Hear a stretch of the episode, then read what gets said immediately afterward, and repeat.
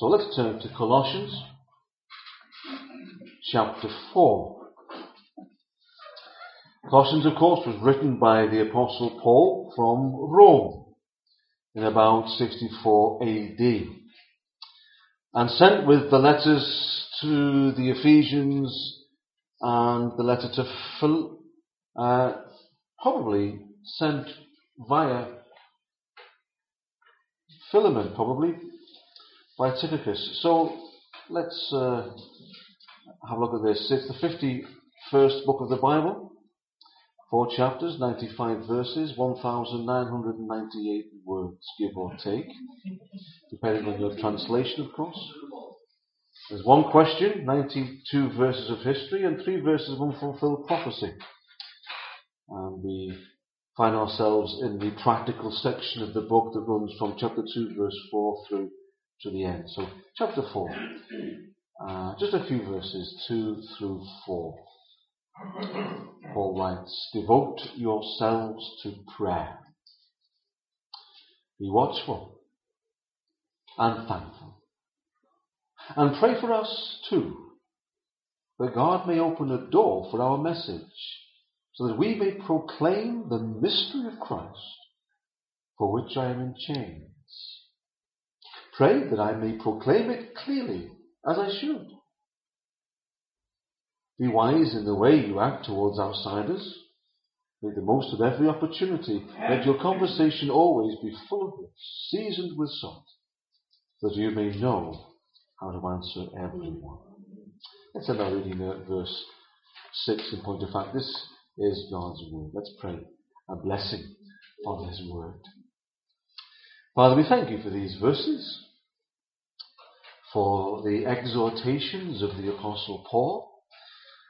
We understand, Father, he was writing to a church that existed many centuries ago, but how relevant and pertinent these scriptures are for us all these centuries on in this church. And so we pray that you might open our hearts to receive the word of God. And we ask it in the name of Jesus. Amen. So we're thinking tonight about persevering in prayer. Persevering in prayer. A well, the, the well-known and well-travelled Argentinian evangelist Luis Palau, some years ago now, was once asked what was his cardinal temptation as a Christian worker. Money? Sex? Pride perhaps? He replied, and I quote, None of these things, my dear.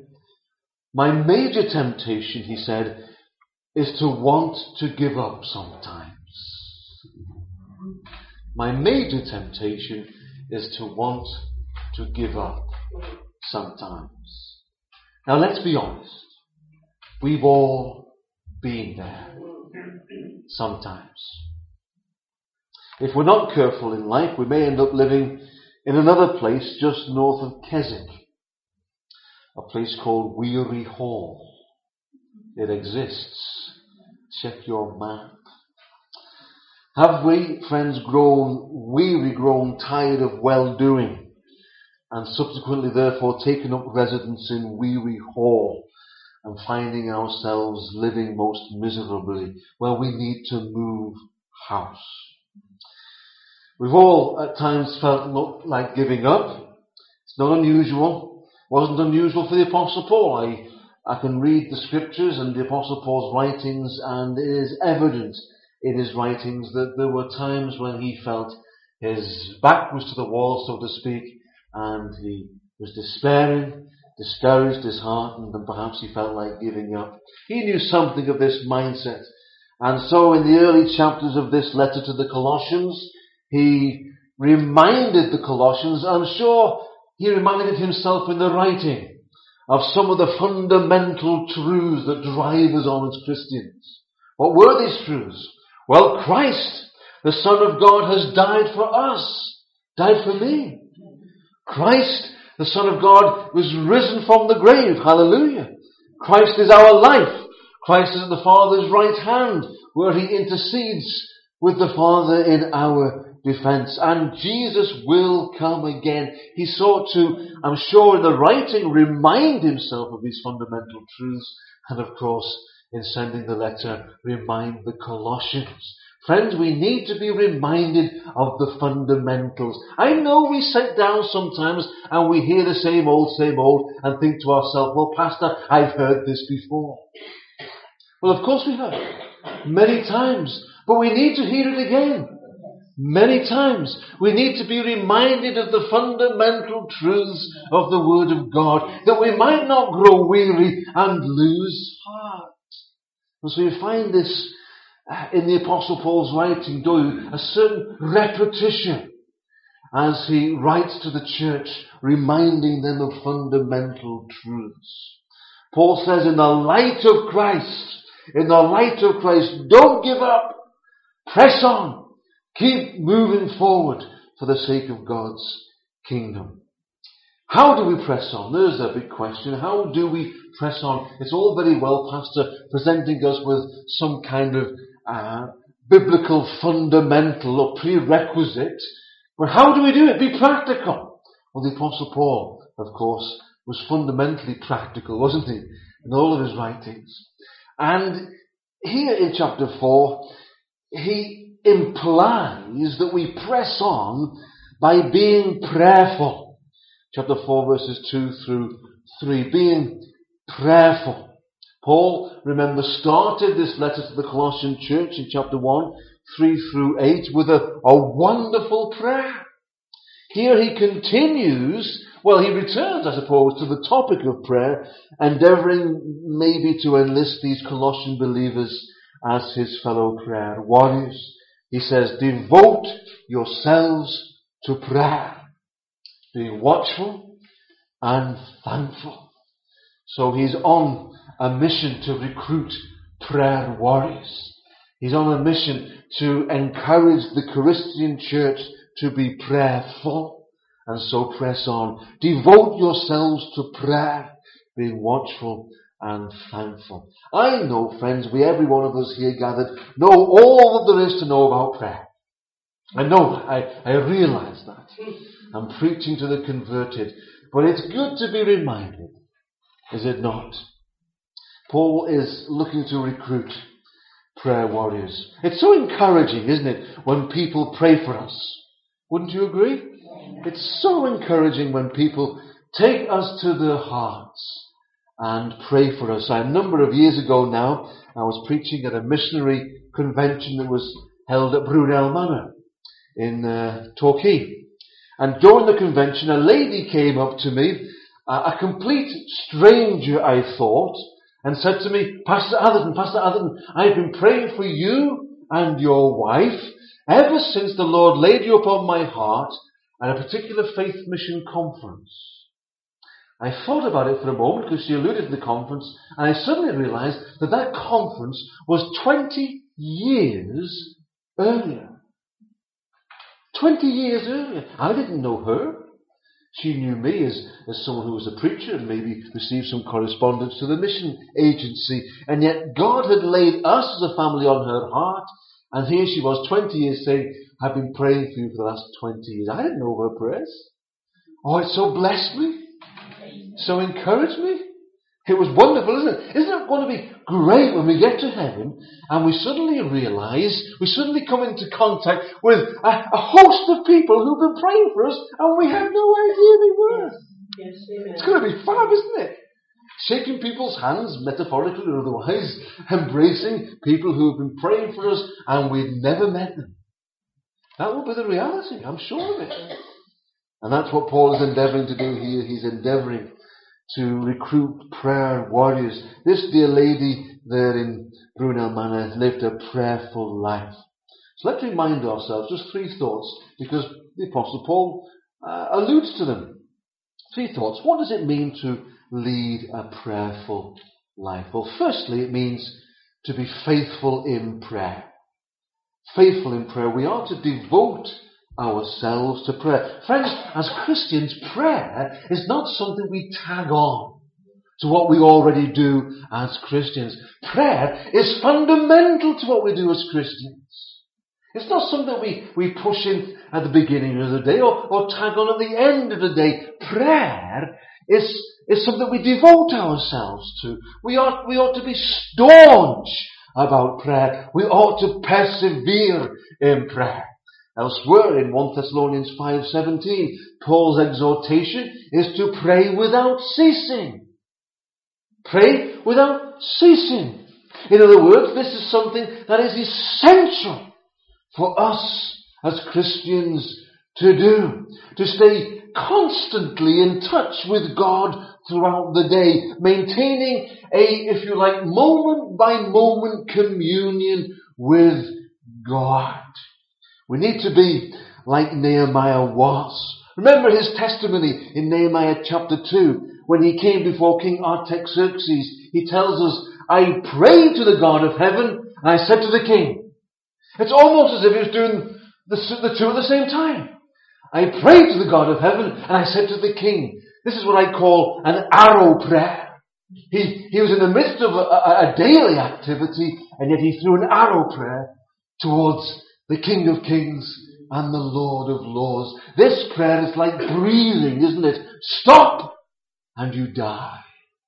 My friends, there are many Christians, many Christians who spiritually are on the brink of death in a sense because they've stopped praying. We call this the Christian's vital breath, don't we? Prayer. We don't necessarily need to bow our heads and close our eyes when we pray all the time, because if we did that, of course, we would uh, end up getting injured regularly as we go about our daily business. But we ought to, my friends, be in an, an attitude of daily prayer. Yes, going about our, about our business, but yes, being like Nehemiah, throwing up arrow prayers as we go. Be watchful. Stay awake, stay alert. That was the mindset of Christ, wasn't it? He returned to the disciples in the Garden of Gethsemane. He was in agony of soul. What did he say to them? Can you not stay and watch with me for just one hour? Watch and pray. Watch and pray that we might not fall into temptation, of course. Watch and pray, that we might be watchful for answers to prayer, and thus give thanks. Watch and pray, that we might watch out for the Lord's return. We need to be watchful uh, in our prayerful life. There's an old adage that goes, you'll know it. Seven days without prayer makes one week. W E A K. I like that. Seven days without prayer makes one week. That's why, friends, we can't, we can't afford to wait from one Sabbath to the next before we pray. Being a prayerful person means to be faithful in prayer. We don't need to allow our prayer lives to become dull or lifeless or listless. Rather, we need to be passionate about our prayer. We need to have energy in our praying.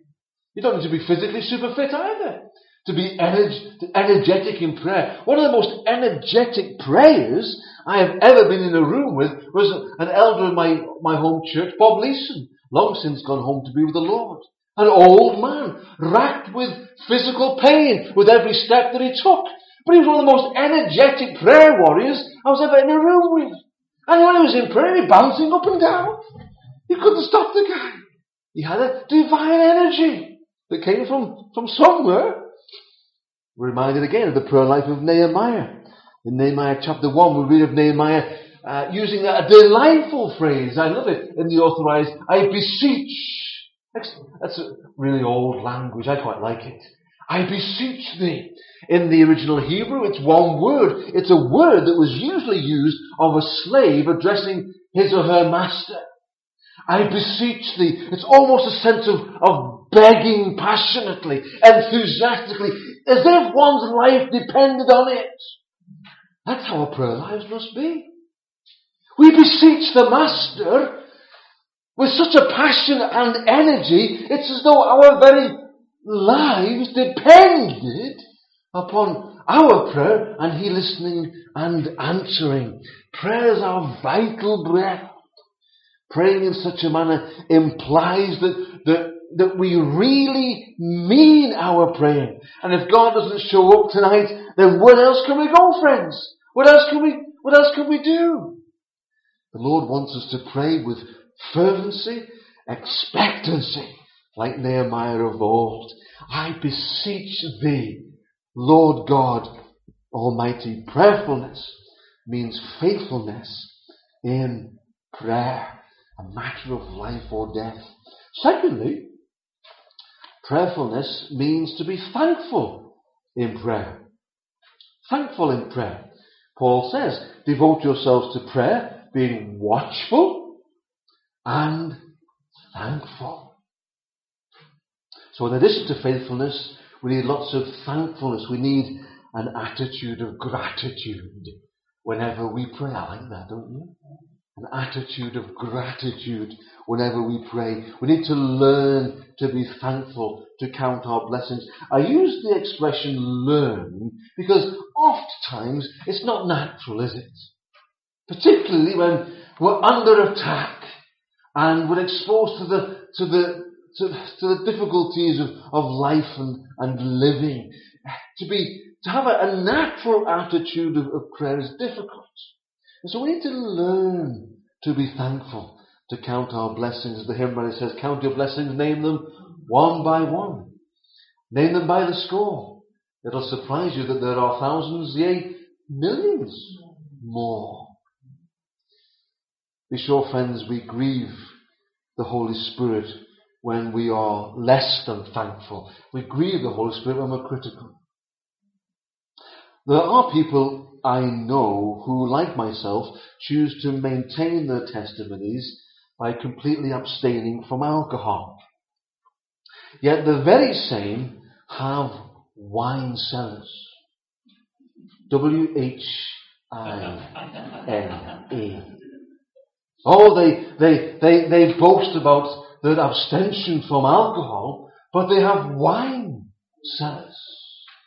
Cellars that intoxicate them and intoxicate those around them with a spirit of bitterness. God, deliver the church from the spirit of bitterness.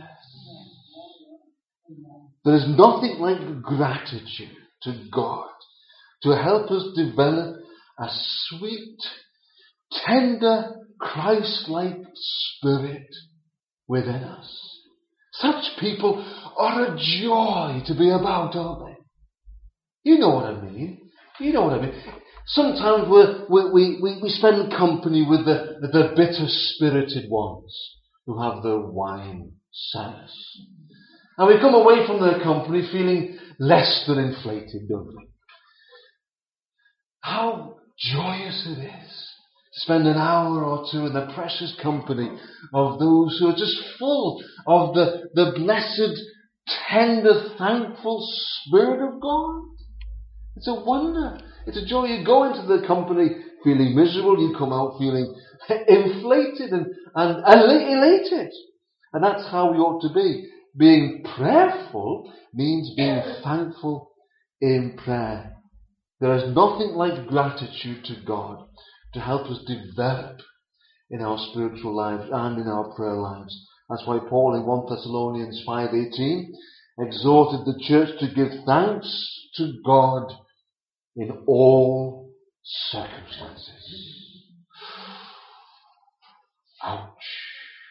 Not easy, is it? It's great when things are going great.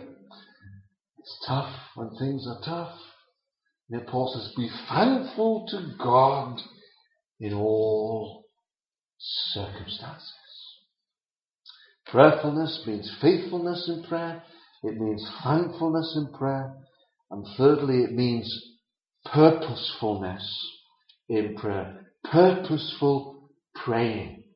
Notice there in chapter 4 verse 3, Paul is specific about the type of prayer he was asking the Colossians to pray.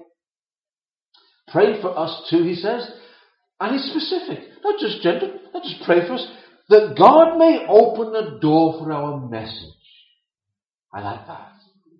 He knew what he needed, what he wanted in ministry, and he asked for it specifically, pertinently, purposefully. Pray that God may open a door for our message that we may proclaim the mystery of Christ. This is what I call the difference between shotgun and rifle praying. Shotgun and rifle praying. Rifles, my friends, take bullets. And when the marksman fires the bullet, he does so at just one target and hits that target with usual, usually great accuracy. But shotguns, on the other hand, use buckshot. Buckshot. And the further it travels, the more it sprays. The more it sprays. What the Apostle Paul is looking for is rifle praying. Not shotgun praying. It's okay to pray generally, I suppose.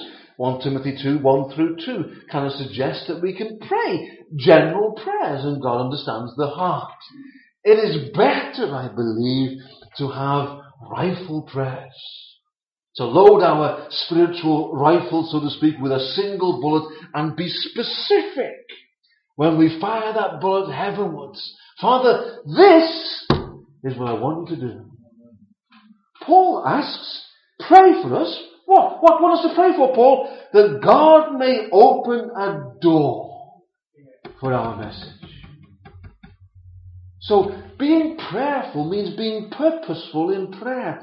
Yes, it's okay to pray generally. It is better to pray specifically, to pray purposefully. And that's why we need to be informed Christians. We need to be informed. That's why we regularly hear uh, highlight prayer needs. We need to be informed so we can pray specifically, naming names, claiming situations, asking God to touch in specific ways. And my friends, I understand from experience that God answers such prayer. If we pray generally, God answers generally. If we pray specifically, God answers specifically. why wouldn't He? So, okay, it's nice to hear, Lord, pray, we pray for the missionaries. That's okay. But there are thousands of missionaries. So who do you want God to touch? Name names. Name places where that missionary, missionaries are working. What are the circumstances of their mission? What are the difficulties that they're experiencing, they're facing? Find out. Get to know the contexts. And take those contexts to God. Being prayerful means being purposeful in prayer.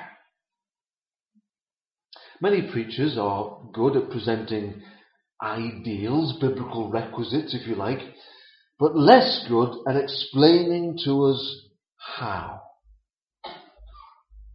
How do we live the ideal? Now, generally speaking, I don't need to listen to a preacher to tell me that I should read my Bible more. I don't need to listen to a preacher to tell me that I should pray more, or I should evangelize more, or I should give more. I already know this. What I need, my friends, is to be taught, is to be encouraged in the how. How? Pastor, how do I read my Bible more? How do I pray more? How do I evangelize more? How do I give more? I know I should be doing it more, but, but how? How do I live a more effective Christian life? How do I become a more prayerful Christian? Well, it occurs to me, I am pretty organized in my normal everyday life. I need sleep. So I sleep at predetermined times. I schedule sleep into my 24 hours. Logical, you say? Of course. I need to eat. And so I schedule meals into my normal, everyday life. I need to work, so I predetermine times when, when I might schedule work into my normal everyday life. I am very structured in my normal secular life and living. But what about my spiritual life? It disturbs me, brethren, that Christians can be organized in every area and avenue of their lives except the Christian lives. And they said to me, well, Pastor, how, how can I read more? How, how can I be more effective, effective in prayer? How, how can, how? Well, logically, let's think about it. Let's sit down and organize what is ostensibly the most important aspect of our lives. We've organized everything else. Let's sit down and organize our spiritual lives. And if we're going to be more purposeful in prayer, let's sit down and organize our prayer lives. How difficult can that be? Seems quite straightforward to me. You say, well, I lead, lead a very, very busy life. I, I grant you that. And so it's far more important that you schedule your spiritual life. That you schedule your prayer life. Notwithstanding we live in an attitude of permanent prayer with God, the arrow prayers. But, but what about, what about the, the, the times of, of private and corporate prayer? Let's schedule our lives so that the most important part of life, prayer, Bible study, spiritual devotions are scheduled along with everything else. Let's pre-plan, let's predetermine our prayer lives. You say, well, I'm better in the mornings. Wonderful. Schedule your morning prayer time. Because you get up at a certain time, don't you? And you're saying to me, well, I've no time. I've no time, Pastor. Between the time I get up and breakfast, I go out. Oh, well, it's a bit of a no-brainer, isn't it? You make time. And so you, you, you steal time from, from the bed. I know that's touching the Holy Grail for some. But I, I did a youth conference a number of years ago and I tried to address this very issue to young people. You are far more gracious. but uh, I tried to address this with young people. You steal time from your bed. They just looked at me soft.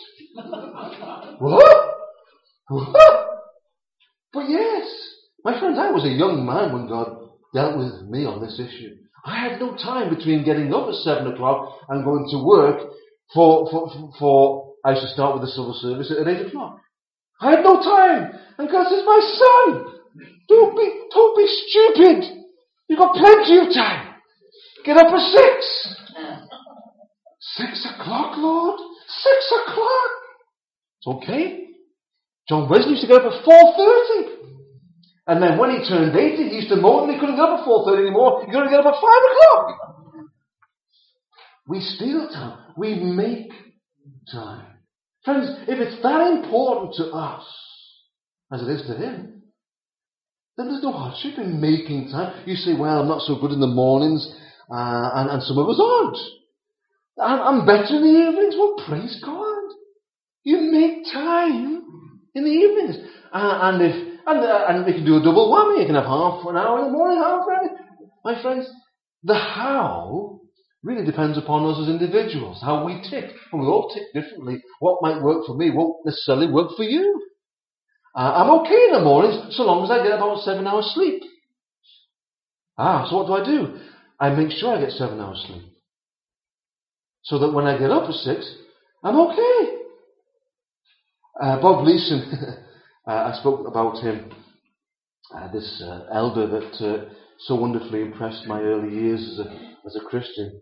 Uh, he used to, he was an elder and deacon of the church, and I remember being a, a young deacon at just 18 years of age at my home church in, in Liverpool. Didn't really know what I was doing, but it was a good learning curve. 18. Sat there, elders and deacons meetings, my goodness me. And uh, I remember the first couple I sat at, and, and this super spiritual Bob was in the corner, and, uh, and the business was there before us, and we would be pressing on. And at 10 o'clock, doesn't matter what, what was happening, didn't matter where we were in the agenda, at 10 o'clock, Bob Leeson would get up, excuse himself from the meeting, and go home. It's troubled me. It troubled me. I said, well, we're not finished yet. We haven't finished the business. And every time, 10 o'clock, he'd get up, excuse himself nicely, and he would go home. And I was so troubled, I, sp- I spoke with Pastor Billy Campbell about it. Billy said, What's wrong with Bob Leeson? Ah, I said, Don't worry about it. He says he, he, he gets up because he's always in bed. He's always in bed for 10.30 because he's always up at 5.30. And he won't let anything cut across his spiritual schedule. That impressed me. That impressed me. And I'm the same in a sense. If, if I know good in the morning, it's because I've not had my seven hours. Now I know I need seven hours. Some people maybe can, can afford six. Or can afford five. You know, if you're the Prime Minister, I don't know. Um, old Theresa May doesn't look like she gets any sleep, bless her, does she? um, but, but we're all different, aren't we? And so you know how many hours you need. So you schedule your life so that your most important part is protected. And so if you need seven hours, you make sure you get to bed so you get seven hours so you can get up at six and spend your hour with the Lord. It's a no-brainer. If you're better in the evenings, fine. Turn the television off at nine. And go, to, and, and go and pray for an hour. And then go to bed. Whatever, whatever rocks your boat, whatever suits your system. But my friends, what is most important, and it disturbs me, Christians come to me and say, How, Pastor? And you quiz them, the rest of their lives are planned, are planned superbly. Everything except their spiritual life. So listen, plan your spiritual life. In fact, plan the rest of your life around it. Because your spiritual life is more important than anything else that you do. And so that's the how, my friends. It's no brainer as far as I'm concerned. We know how we tick. The Lord knows how we tick. And therefore, let's do what we can to be more prayerful. And as we are prayerful, we are faithful, we are thankful, we are purposeful in prayer. And in so doing, we press on with a sense of extra purpose and direction, enthusiasm and zeal for the sake of God's kingdom. For in the final analysis, that's all that matters. His kingdom. Father, we thank you for these scriptures and the exhortations there, familiar to us. It's a reminder in many ways. Forgive us though, Father, oft times we are so organized in everything else except our spiritual lives. Help us to make these lives, our spiritual lives, a priority today and in the future. In Christ's name. Amen.